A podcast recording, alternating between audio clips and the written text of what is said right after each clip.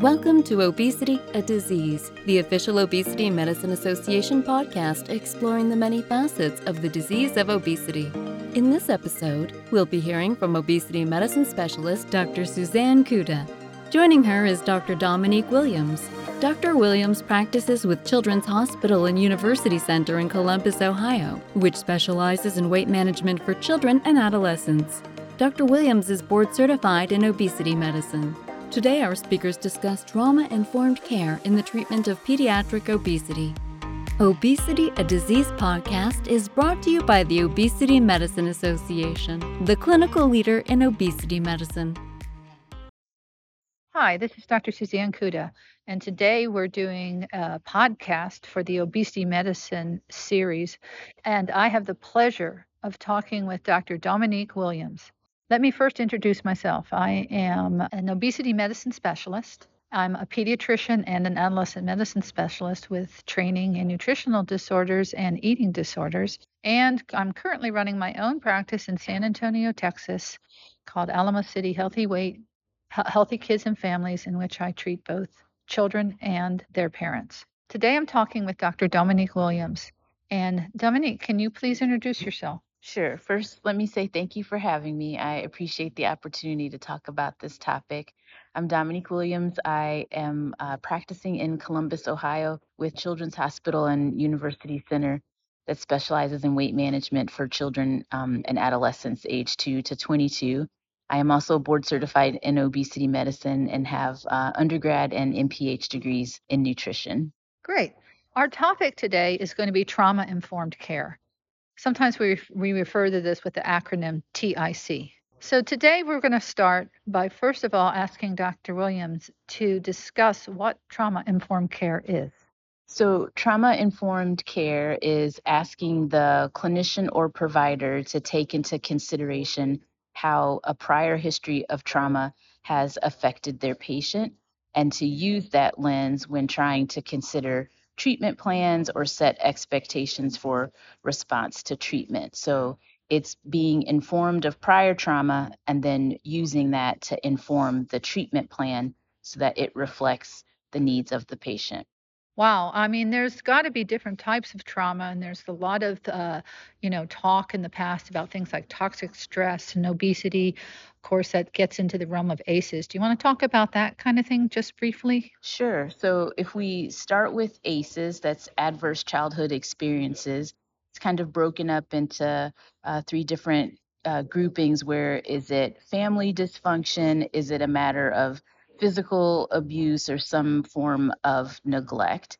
Um, and what the data says is that the more ACEs you experience, the more likely you are to have some other negative health effect as you grow older into adulthood. So, domestic violence, separation from a parent due to incarceration or substance abuse, those are examples. Moving to a contemporary definition of trauma, for the patients that we care for, that trauma could be teasing and bullying, at school. So, weight based teasing and bullying, um, having other forms of trauma where a parent dies unexpectedly due to trauma that is trauma. So, as we then think about toxic stress, it's that repeated exposure to trauma in a way that your body doesn't really have a chance to recover. And now it's um, exposed to this over time and how that affects your development and the rest of your health. Wow. So physiology is really affected by this by this repetitive traumatic exposures. And I think that's what we're really talking about here. And it's it's really something that we see in children with obesity. How are we handling that in terms of evaluating those kids as they come through the door? What's the what are what kind of treatments and, and di- diagnostic methods and treatments do we employ? So the first thing is to not judge a book by its cover. So to have a patient come in and say, oh, they don't look like they've had trauma, um, that could possibly be a setup. So some recommendations are to screen our patients, all of our patients, for um, history of trauma or history of ACEs. So that's one way to have a better idea of what's going on. And then, second to that is understanding from the family and the patient how this trauma has affected them or how it manifests in their behaviors. Is it disrupting their sleep? disrupting their mood? Is it um, affecting their willingness to engage in physical activity or, um, quite honestly, even to follow rules or to be a part of a family unit? Um, so the, the first step as they walk through the door is to screen for that. And then after screening, to understand for the family, what does that look like on the day to day? Okay. And I know that there's a, a little um, mnemonic that we use called the four R's, Mm-hmm. which helps us remember to go through a, a detailed questioning process so we can kind of ferret out what's going on with the child and the family. Do you want to talk about the four R's? Sure. So the four R's include realize. So realize that families can experience trauma and that they may not look like it on the outside, but the likelihood and the possibility is there. Recognize then through screening and through questioning um, the family what that trauma is and how that affects that child or that family dynamic, and then respond with reflective listening, um, with uh, affirmation of what they're saying, but also through development of the treatment plan, respond to what you're learning, and most importantly, resist re traumatization. So, asking them to repeat things over and over again, or having some form of a setup in your office where there's um, images or things that could be re traumatizing to a family. That's the, the last R that's just as important as the first three. Okay. And um, do you have any comments on exactly how a provider goes about doing this?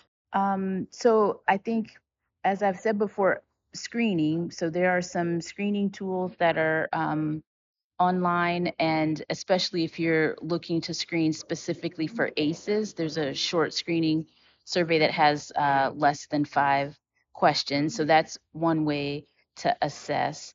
Um, through recognition and respond, it's going to require some reading and and maybe possibly some training, or at least collaborating with uh, other professionals in your um, in your community. And in the re-traumatization or resisting that, that comes through talking with the family and understanding the nature um, of the trauma um, and understanding what that looks like um, for that child. And it could be as simple as as loud noises or not having loud noises in the office or that's not the day that we have the party with the popping balloons things like that it could be that simple but it also could be more nuanced and complicated as have an awareness of the magazines or the images that are depicted in the waiting room So we all know that there's lots of kids that have gone through horrendous things, yet somehow they're they're making it. They're, you know, we see them in, in coming in for treatment for their obesity, but you know, they're they're functioning. mm-hmm. So, you know, we we call that resiliency. Mm-hmm. And and how do we how do we what how should we respond to those kids? those that are demonstrating resilience, it's um, for us to understand that kids aren't a monolith, right? That they're not monolithic and they're going to come in different shapes and sizes with different stories. So, for those that are demonstrating um, signs of resilience, it's also to be sensitive to where they might not feel as confident or have as much resilience. And, um, you know, I like to say, you know, line your pockets with confidence. So where you feel more confident and more resilient, line your pockets with that so that when you encounter something that seems um, a little more frightening or makes you feel less confident, remember that you've already done something similar or you've overcome something difficult, um, that it's possible that we can approach it with the same mindset. I love that. Love your line your pockets with confidence. I love that. So I think um, it might be uh, useful to talk about a particular case that you've come across in practice. Sure. So I can think of a young lady that I met when she was six years old. And on her initial visit, the priority from her caregivers wasn't so much the weight management as it was address problematic behaviors. She wasn't sleeping. Um, she was disruptive throughout the day, and they didn't feel as though they could focus on anything else until they had those behaviors under control. So, the focus of the first parts of her treatment were really on her sleep disorder and having that adequately addressed, and behavior therapy to help extinguish um, some of the more problematic behaviors that were exhausting her caregivers. once we made it through that, then we still had to keep peeling that onion to see that she had hyperphagia and abnormal food seeking, likely related to some yet to be diagnosed ADD, but also related to prior history of food insecurity and neglect. Um, and that for her young age, she didn't yet have all the words to say how this trauma was affecting her. So we kind of went in backwards order, started with behavior therapy as prioritized by the family, next moved on to more problematic behaviors, but that being food seeking, a series of collaborations with psychiatry and with our team to identify the right medication. And then from there, again, we lined our pockets with confidence to say, okay, we can make more concerted changes to wh- what she's eating or our expectations of her feelings of satiety.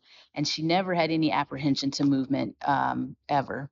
So that was the easy part that kept lining our pockets. At least we don't have to worry that she's not going to go outside. She it was more can I keep her from eloping from where we are. So well, that's a great case. And I think it does really illustrate how our patients come in with pre existing issues that really we have to deal with sometimes before we directly, you know, address their obesity management. Mm-hmm really like to thank you, Dr. Williams, for the time you spent with me today. This has been an awesome discussion of something that's so important.